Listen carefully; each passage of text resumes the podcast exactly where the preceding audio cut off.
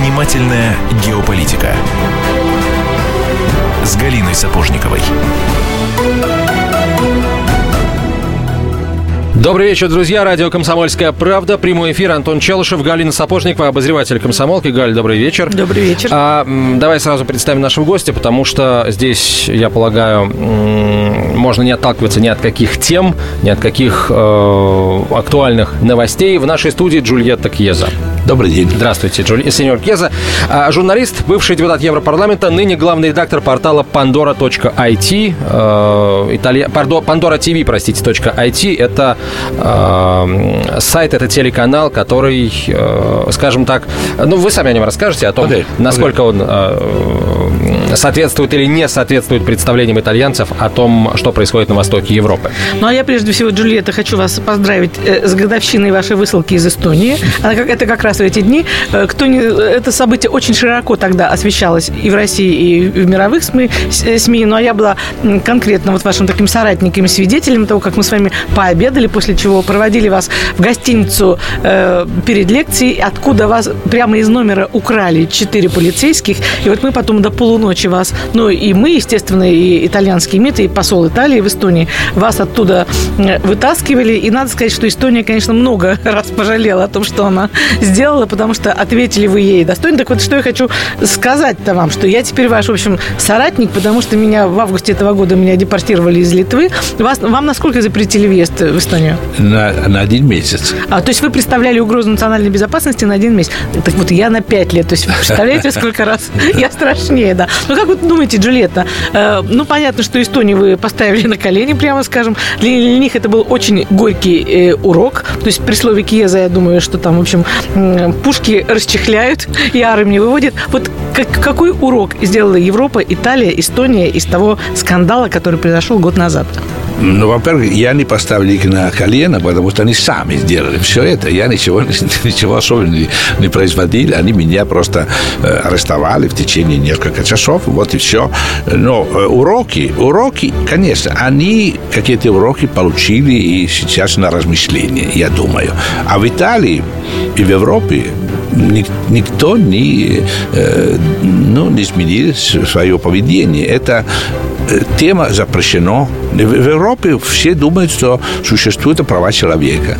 Но они наивно так думают. Ну да. Это... Нет, идут суды, э, суды чем-то когда-то закончатся, результаты мы, безусловно, сообщим. Ну, первый, первый был, что трибунал Таллин, э, значит, э, реагировал отрицательно на мою, на мою жалобу, первую. Сейчас мы, я обжаловал, можно так сказать?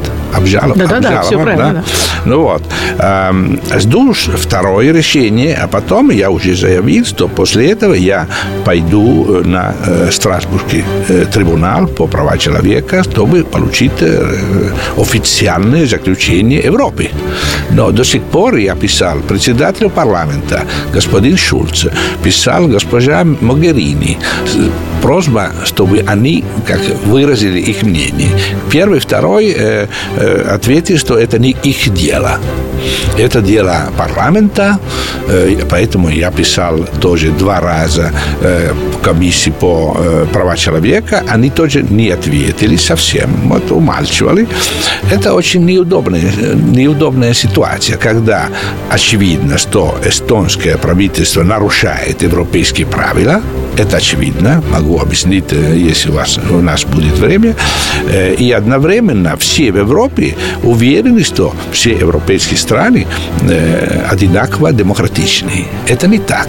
Это часть Европы совершенно не демократична. Я не говорю, что в Италии очень демократично, но говорю, что это очевидно и четко. Эстонское, эстонское государство не уважает европейские правила игры в политическом смысле. Джульетта, а вам хотя бы объяснили, чем именно вы представляете угрозу национальной безопасности? Ну да, объяснили, но это самое смешно. Самое смешно, потому что э, фундаментальные две угрозы, э, две э, причины это было, что я поощрял геноцид эстонского народа, первое. Который был в 49 году. Сколько вам тогда лет было?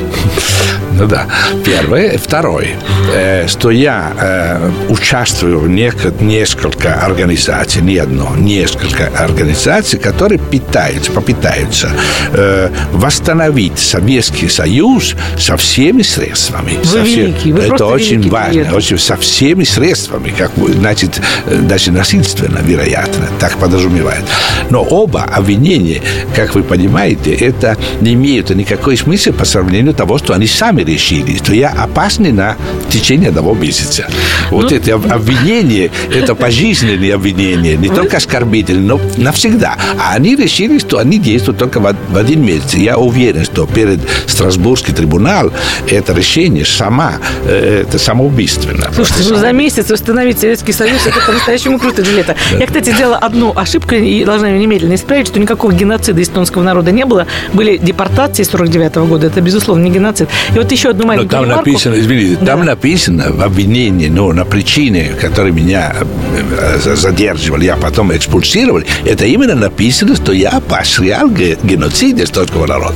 Поэтому надо доказать много разных вещей. Я должна сказать, что когда мы стали бронировать уже, э, лекция потом состоялась, спустя месяц, когда вы перестали быть опасным, вы вернулись и прочитали лекцию, ни один зал в Таллине не, не позволил э, за деньги взять в аренду ради такой лекции. То есть мы вашу лекцию проводили в Марду, в соседнем маленьком городке, и ни один отель, э, ну, потом мы все-таки нашли выход э, из ситуации, но отели отказывали в бронировании номера для Джульетты Кьеза. Особенно понравился отель «Олимпия», запомните, и никогда там не селитесь. Ответ был такой, мы не можем поселить Джульетта Кеза, потому что он коммунист. Да. Ну да. Все это происходило всего год назад, 21 замечу веке. Но, насколько я могу судить, вы не собираетесь этого так оставлять и хотите рассчитывать все-таки на то, чтобы европейские инстанции свое отношение к этому все-таки высказали. Но потому что вот эта моя, моя, моя проблема превратилась в принципиальную. Это не относится ко мне. Это меня э, по, по существу арестовали в моем доме. Я в тот день, когда меня арестовали, сказал, давайте предъявите какой-то документ. У них не было никакой документа в руках. Э, Милиционер мне сказал, а потом мы вам объясним. Это уже нарушение, явное нарушение. А я сказал, вы меня арестовали, арестуете в моем доме, потому что я, как гражданин Европы, здесь нахожусь дома. А вот это, это очевидно. Поэтому это принципиальный вопрос. Это не только вопрос личного порядка. Ну, давайте сейчас паузу небольшую сделаем и о дальнейших ваших шагах на этом пути поговорим после короткой рекламы и выпуска новостей. В нашей студии известный журналист Джульетта Кьеза, э, журналист итальянский, блестяще говорящий на русском языке, бывший депутат Европарламента, ныне главный редактор портала pandoratv.it, Галина Сапожникова, Антон Челышев. Занимательная геополитика.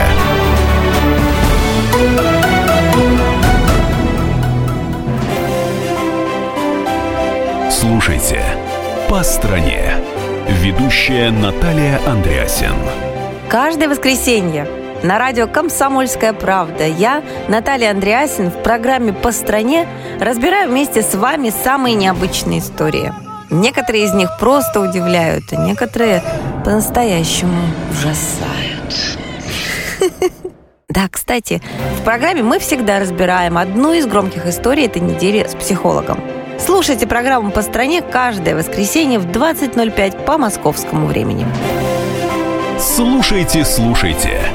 Все-таки в одной стране живем.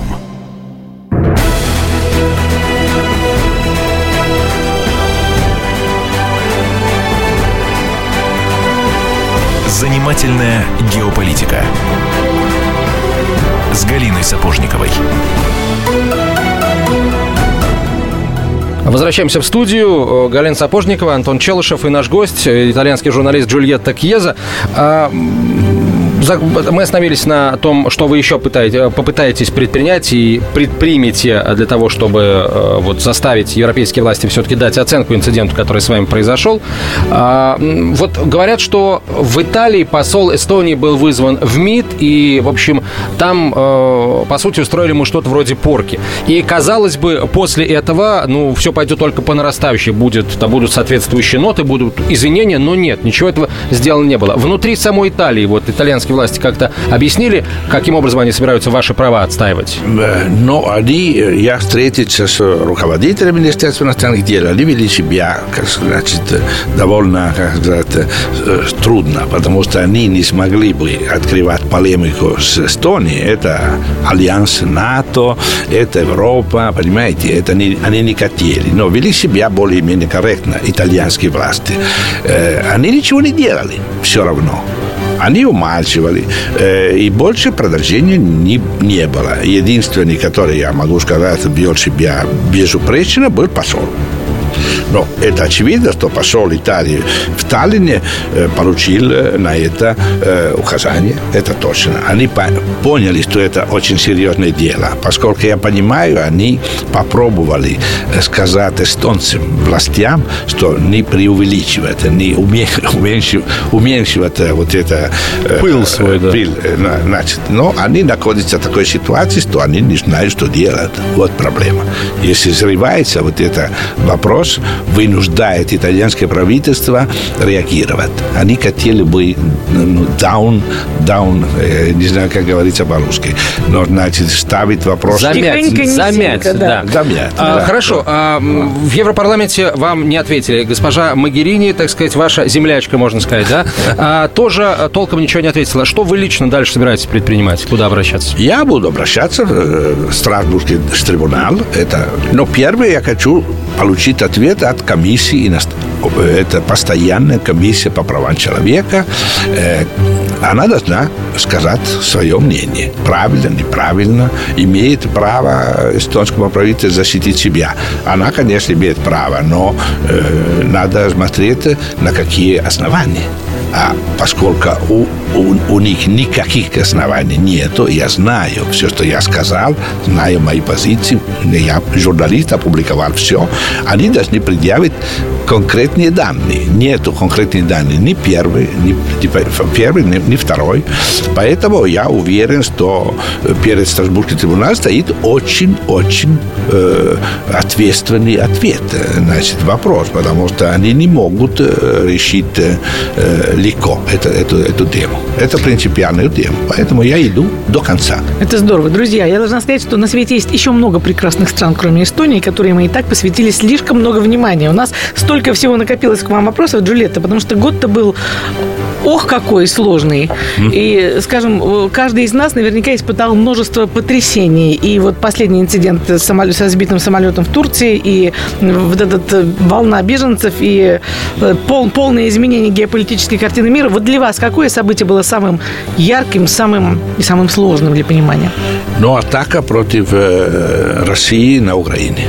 Я думаю, что это поворотный момент. Это было 2 февраля, 22 февраля 2004 года. Я понял тогда все, что я давно, вы знаете мои позиции, давно я предупредил, что Соединенные Штаты Америки находятся в самый глубокий кризис его истории. И они идут в банк Нет у них э, другой вариант, чем создавать всемирный хаос и сломать Россию. Вот это план, который у них есть, четкий. И я думаю, что и даже в России не все понимают э, э, сложность этой ситуации. Драматически сложно, потому что это кризис беспрецедентный. То есть Не мы еще никакой- даже до середины его не дошли, вы думаете? я думаю, что опас... мы никогда не находились в такой опасной ситуации. Когда я говорю мы, говорю э, люди вообще. Э, Если, если эта кризис дойдет до конца, эта Вторая мировая война будет шутка по сравнению того, что может происходить. Я считаю, что мы находимся на повороте истории. Уже давно об этом говорю.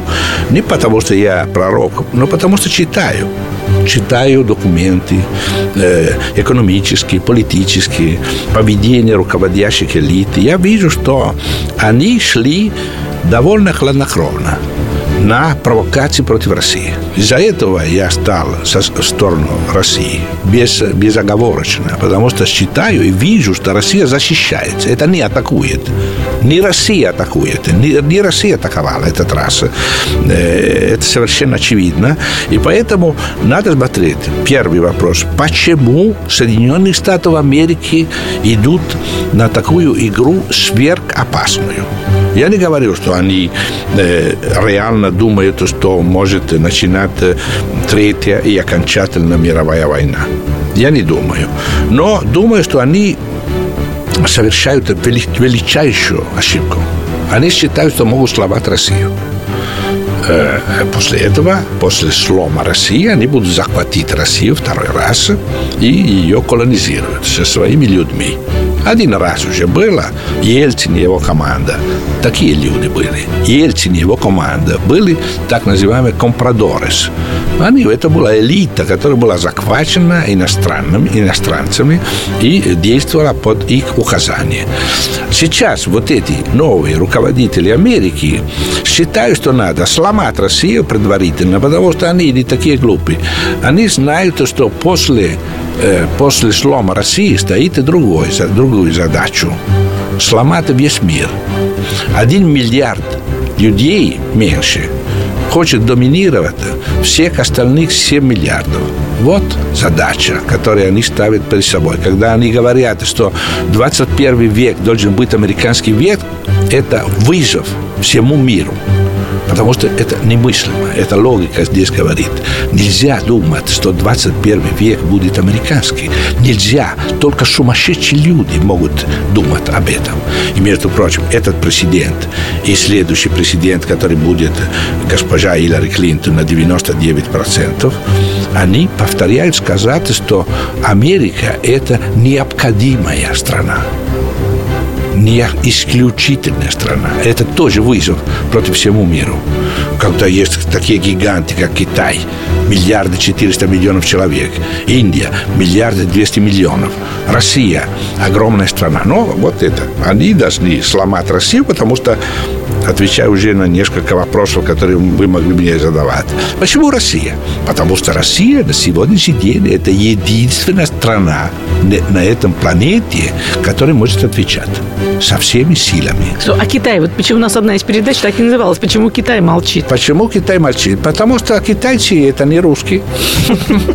Китай имеет другое время. Значит, я мог бы открывать открытие мое личное. Когда я приехал в Москву, не знал ничего о, о Советском Союзе и о России вообще. Мало, очень мало, конечно. Наивный человек. Но одну вещь я понял сразу, что ваше время – это не время Запада. То есть? Ну, это длиннее ваше время. Это Россия, это не Европа. Все говорят, что Россия – это Европа. Россия – это часть Европы, а другая часть – это не Европы. А психология русских совершенно иная. Это не то же самое. Почему говорю? Потому что у китайцев все это разница времени – это сто раз больше. У них есть другое психологическое время. У вас это ваш русский. У, у, у европейцев это, это европейский, имею в виду у западных. Ну, ваш Александр Зиновьев сказал великолепные вещи. Западный человек – это не э, русский человек. Это разные вещи. Я не говорю, что лучше, хуже. Говорю, что разные. А если человек воспринимает время по-другому, э, ну, его решения меняются. Э, это не те же самые решения. Китайцы имеют очень длинную цивилизацию. Длиннее, чем европейскую, длиннее, чем русскую, конечно. И они думают по-другому. У них есть э, размер критических э, точек истории по-другому. Они смотрят дальше, но они очень умные. Смотрят дальше, в смысле, что они понимают, что их очередь будет чуть-чуть попозже. И они готовятся к этому очень сильно и тихо. Они не кричают, они смотрят, но, видимо, очень внимательно смотрят. Поэтому помогли Россию относительно и помогают Россию. Но они знают, что они находятся в центре внимания э, Запада. Соединенных Штатов Америки. В центре внимания сейчас это Россия. Необходимо сломать Россию. Потом будет их очередь. Но через, если получится этот план, без войны, потом будет очередь Китай. Видимо, американцы, ну, те руководящие элиты э, Америки, Запада, думают, что то же самое они могут сделать с Китаем. Сейчас паузу небольшую сделаем. Этот интереснейший разговор продолжится через несколько минут в нашей студии. Журналист Джульетта Кьеза, Галина Сапожникова, Антон Челышев. Оставайтесь с нами. Занимательная геополитика.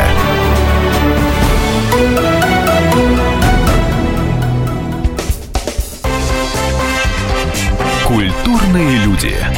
Ведущий Антон Арасланов – самый приятный человек в редакции. Он настолько располагает к себе, что ему не отказывают в интервью даже те, кто принципиально не общается с прессой. Друзья, я приглашаю вас поучаствовать в обсуждении самых разнообразных культурных тем.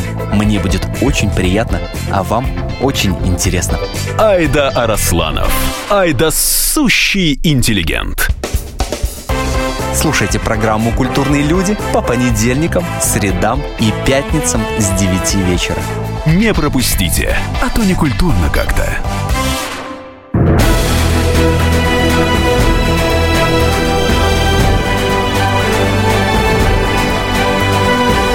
Занимательная геополитика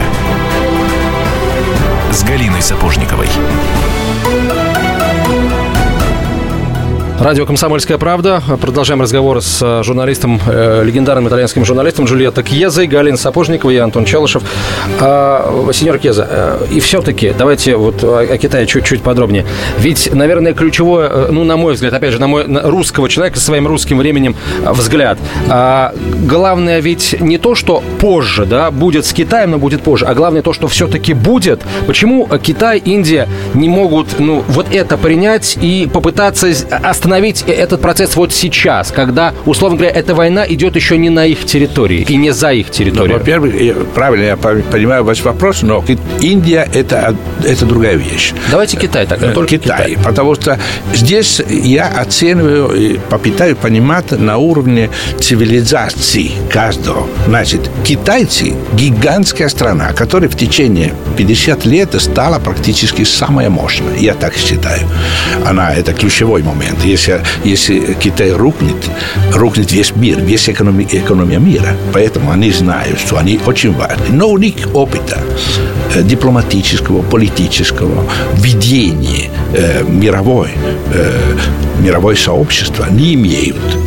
И они знают, что они имеют до сих пор. Это вещь, которую Россия создавала в течение трех веков, четыре веков. А у них нету такой. Они были колонизированы. Или раньше они были маргин, маргиналы мире. Гигантская страна, которая не, не, не имела никакое влияния.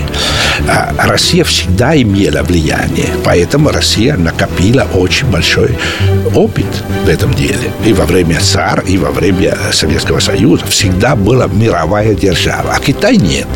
Поэтому вы говорите, почему они не понимают, что после этого будет их очередь? Они понимают, но они не имеют пока э, структурирования э, э, как сказать, кадры, это, это вопрос кадров, это вопрос понимания государственности, скажем так. Понимание их государственного, это тоже, они говорят о себе, э, страна центра. Чунго, значит, страна центральная. Они это понимают, но у них нет инструмента. Если хотите, инструмента пока политические. Если вы э, хотите, я сделаю один другой пример. В каком смысле? Америка управляла мир течение практически полувека до сих пор, ну, почти, почти век. Но Америка, во-первых, говорила по-английски. Английский был уже мировой, мировой язык. Они создали Голливуд, ну, резюмирую. Она имидж всего западного мира созда, создавалось в Америке. Они всегда говорили э, языком мировой. Ну, они сказали, все, что мы сделаем, это для всех. Значит, американский дрим, американский сон, это было для всех западных людей. А для китайцев, имейте в виду, что это совершенно другая цивилизация. Она говорит по-китайски, а китайский язык совершенно несравнимый с, с нашими языками. Поэтому как эта страна может ставить для себя цель управлять мир, пока ее культура так отдельна? Это 7 миллиардов для американцев, но для китайцев тоже. Значит, надо подготовиться. И они, я думаю, они подготовятся. И они знают, что достигать их цель. Их момент. Они, под, они подготовятся и в политическом смысле, и в военном смысле они еще не имеют стратегический, ядерный и всеобщий потенциал, чтобы противоставить, чтобы противоставить Америку. То есть вы считаете, что мы более готовы к этому противостоянию, чем Китай? Абсолютно, абсолютно я. У вас есть больше политического опыта и высокий сейчас мы видим высочайший технологический военный уровень. Это дополнительный камень в волну русофобии, которая вот э, догнеталась в мире последние несколько лет. Нас боятся или уважают? А, а, до сих пор вас боялись. Вот это молодец, что вы сделали такой вопрос, потому что я хотел бы добавить. Для России сейчас задача очень важна. Это менять э, его язык. Если вы хотите избежать войну, это мое твердое убеждение. Если Россия хочет избежать войну, надо, чтобы она строила большой круг союзников. И значит, надо, чтобы она имитировала все, что делала Америка. Мысль, что Америка сказала, мы говорим для всех. А Россия должна сказать, мы говорим для всех, но по-другому. Мы хотим защитить не только себя, но вас. Вот проблема. Нельзя сказать, что Россия сильна, потому что может защитить себя. Потому что уже не Вторая мировая война, это, это война окончательно. Если война начинается, все умрем. И поэтому Россия, как защитник себя, тут сегодня, на сегодняшний день она защищает всех остальных. Она должна убедить, значит, надо менять язык, облик, так называемый имидж. Надо сказать европейцам, что судьба России – это то же самое, чем судьба Европы и Запада в целом. Ну, мне кажется, извини, пожалуйста, что все-таки в мире что-то меняется. На днях мы с вами встретились на десятилетнем юбилее э, канала Russia Today, и там в, в, из уст множества экспертов и блестящих каких-то немцев, американцев, э, экс-мэра Лондона э, Кена Ливингстона, в принципе, были э, озвучены очень адекватные вещи, которые свидетельствовали о том, что некое понимание все-таки э, все-таки уже началось. Ну вот, правильно, правильно. Но э, это некое понимание, которое сейчас находится только на очень узкий, узкий э, слой э, населения, экспертов. Там есть понимание. Но вопрос, что большинство населения Запада ничего об этом не знает. Она воспитана в духе русофобии полном смысле слова, то не, не означает, что, например, я итальянец, могу сказать точка по-итальянски. Нельзя сказать, что рядовой гражданин Италии ненавидит Россию, но он пропитан э, антирусский, антирусским э, мифов. Например, ну, Россия агрессор. Ну вот, это миф, который стоит в голове людей как э, постоянная как нормальная ситуация. Э, другой. Путин. Путин убил Политковскую. Вы, вы смеетесь? Ну да, извините, я, смогла тоже, держать Я тоже, я тоже смеюсь. Но когда я задаю вопрос, откуда вы знаете? Читали, слушали. Ну так, работает так, таким образом. Ну, вчера да. об этом, вчера, когда была встреча с uh, Russia Today, этот разговор повторился несколько раз. Значит, средства массовой информации на сегодняшний день являются мощное оружие, чтобы создать мифы. А сейчас, поскольку решение это сломать Россию, мифы русофобские являются ключевой момент борьбы. Это уже часть войны, часть войны буквальном смысле слова. Поэтому вопрос, кто понимает, я э, отвечаю, как рядовой гражданин Европы может понимать, что происходит, когда все средства массовой информации говорят одно и то же. Это элемент, который меня поражает. Как может быть, что все автоматически отвечают на определенные ситуации, политические, как э, э, единство. Ну, как вы сами себе на этот вопрос отвечаете? Как так получается, что все пишут будто под копирку? Называется гегемония. Э, в смысле Грамши. Может быть, было бы интересно читать сейчас Грамши. Антонио Грамши, один из создателей коммунистической партии, э, умер в тюрьме во время фашизма. Он изобрет, изобрет, изобрел идею гегемонизма. В смысле, что это когда э, те, которые управляют, имеют полный монополий на истину. Они создают общее мнение. А тогда, когда он был жив, это еще было маленькое такая. А сейчас есть э, после технологической революции средства массовой информации один правитель или узкая группа людей – управляющие имеют мощные, невероятно, несравнимые мощные инструменты, чтобы создать эту гегемонию, идеологическую гегемонию. Мы находимся в такой ситуации. Более того, почему так одновременно люди реагируют, люди, которые сделают информацию, главные редактора, журналисты и так далее. Потому что американцы строили систему формирования, формирования интеллектуальной элиты. Они формировали уже давно Существует целая армия, которая работает каждый день формирование это. А это не люди, на которые надо указать, надо сказать, что ты должен сказать именно это. Нет, они знают наизусть. Они были формированы внутри университетов, которые все говорят одно и то же. Например, журнал да. и так далее. Это система автоматически, которая действует автоматически. Да, привит определенная система ценностей, и каждый раз не нужно напоминать о том, что делать. Сейчас пауза небольшая, к сожалению, мы должны напоминать друг другу, что мы должны прерываться на рекламу и новости. Джульетта Кеза в нашей студии, продолжим через несколько минут. Занимательная геополитика.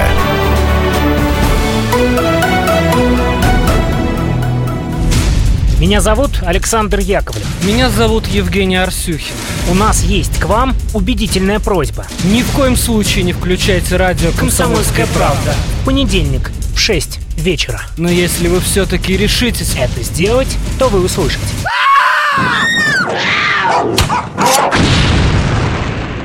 Радиорубка в понедельник в 18.05.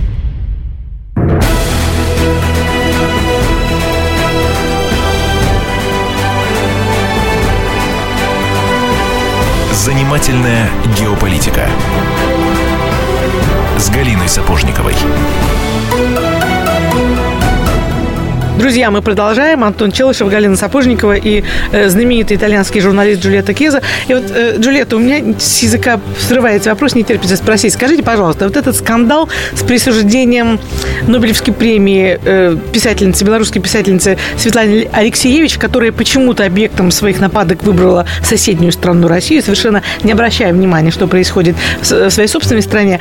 Э, скажите, это как-то укладывается вот в эту русофобскую схему запугивания мира России? России. Великолепно. Вот эта премия была дана из-за того, что после его присуждения будут э, несколько десятки тысяч статей против, против России. Это очень просто, автоматически.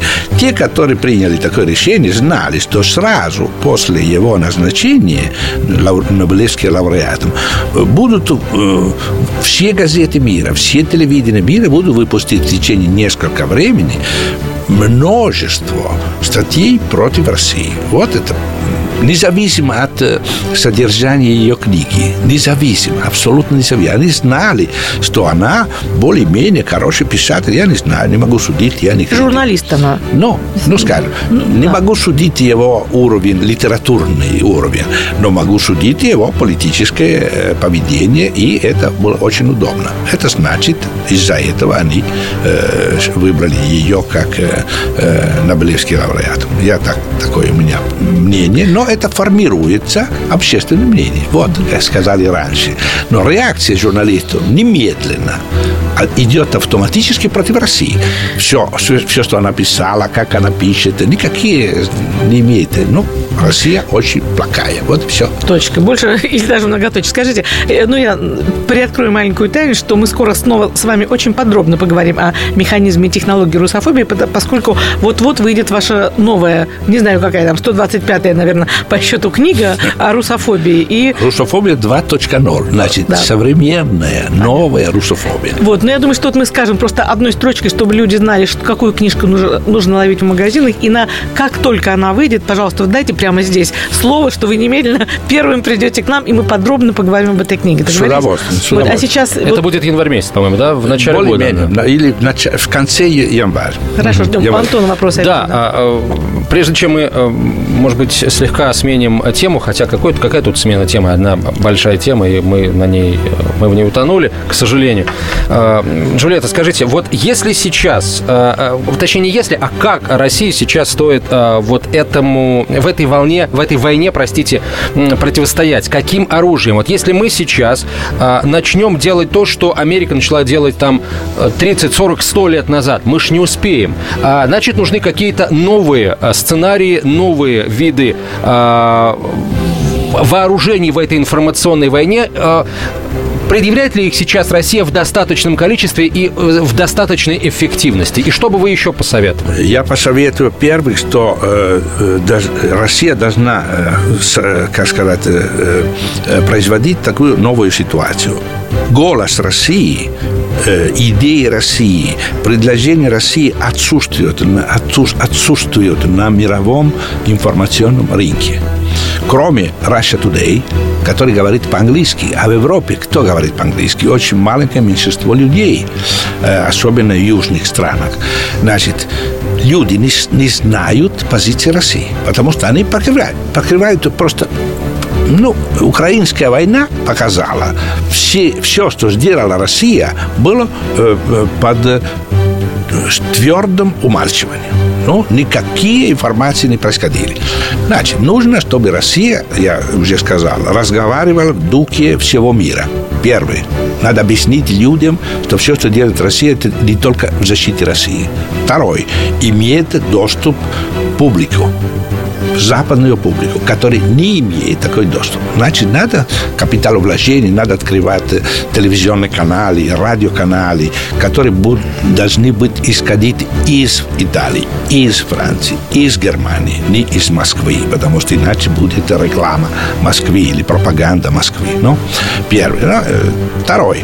Я могу сказать, что последнее время, но после начала э, войны окончательная часть войны в Сирии, э, общественное мнение очень, очень сильно получило э, новые как послания. Значит, Россия выглядит сейчас в Европе как союзник. Я и, и говорю по общественному мнению.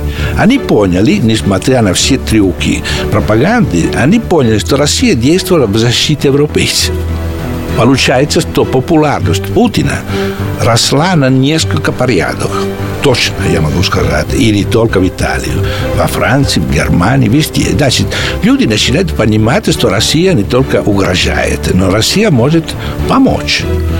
И одни, одна из причин, потому что сейчас колебается позиция Европы. Будем продлить санкции. Есть дискуссия открытая. Почему? Кстати, именно Италия эту дискуссию и открыла, по сути, потому что именно итальянская делегация заблокировала автоматическое продление санкций против России еще на полгода. Здесь э, вот это первый шаг, потом был шаг э, назад. Это было... Но это, Но это лучше, чем ничего. А, абсолютно правильно. Дискуссия откры... открывается. И это означает? Означает, что правители э, Европы понимают, что общественное мнение меняется. Меняется. Поэтому я вижу такие признаки довольно очевидные. Очевидные везде, что э, я, у меня есть большой сайт э, Facebook. Около полумиллиона людей слушают. Когда я пишу заметки, потом я читаю реакции э, посетителей. Это видно, что есть изменение мне многие говорят, мне Путин не нравится, но здесь признаюсь, что он вел себя корректно. Очень важно. Это уже ключевое изменение. Поэтому я считаю, что есть простор. Э, роль Европы ключевой. Потому что Соединенные Штаты Америки эту атаку против России не могут делать без Европы. Это фундаментально. Поэтому все зависит от реакции европейских руководителей и европейского общественного мнения.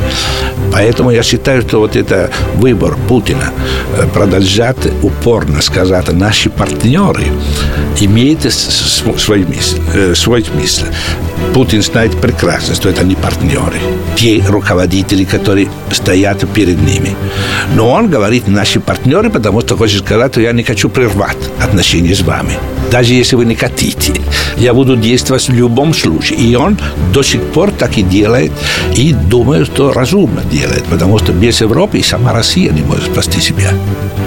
А если в целом, то что, на ваш взгляд, сейчас происходит в Сирии? Какая часть этой глобальной э, борьбы сосредоточилась сейчас вот на этом участке земли?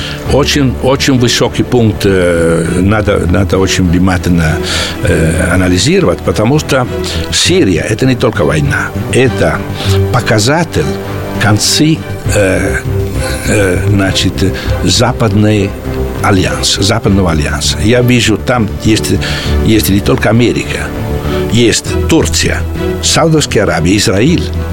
Все эти три участники хотят экспансировать. Израиль хочет большой Израиль. Турция хочет возвратиться э, в Османской империи. Османский в арабский мир, да. И, э, и третий это Саудовская Аравия. Это три игроки, которые который, цель которых не совпадает с американским. И даже не совпадает с часто европейцам.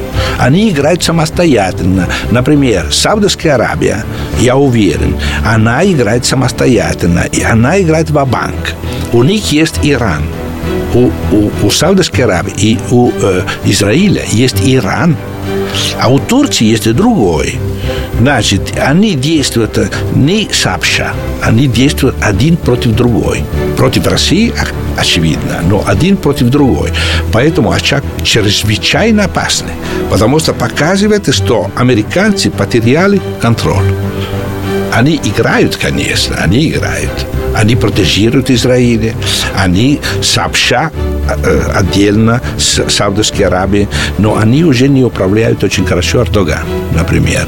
Поэтому здесь очень сложная игра, очень сложная игра, которая может в любом, любой момент выйти из-под контроля. Из-за этого, я считаю, опасно. Смотрите, сбиение вашего самолета я не, не знаю, кто это принял решение, но у меня есть впечатление, что в определенном смысле Эрдоган действует самостоятельно. Как я думаю, что Саудовская Аравия, когда понижает цены нефти, не играет сообща с американцами. Это Конечно. удар по-американски тоже. Она, но они сосредоточены. Надо сломать Россию, Венесуэлу. Уже получилось. Россию, Венесуэлу и Иран. Вот это, эта игра. Очень сложная и очень опасна, потому что с одной точки зрения показывает, что американцы не могут контролировать, а с другой точки зрения показывает, что американцы потеряли контроль. Вот самый важный пункт. А, господа, мы должны здесь а, начинать друг с другом прощаться, но, а, Джульетту, мы с вами договорились, что вы к нам приедете в январе. Спасибо вам большое. Джульетта Кьеза, итальянский Спасибо. журналист, бывший депутат Европарламента, ныне глава, главный редактор портала pandora.tv.it. Галина Сапожникова, я Антон Челышев. До встречи. Занимательная геополитика.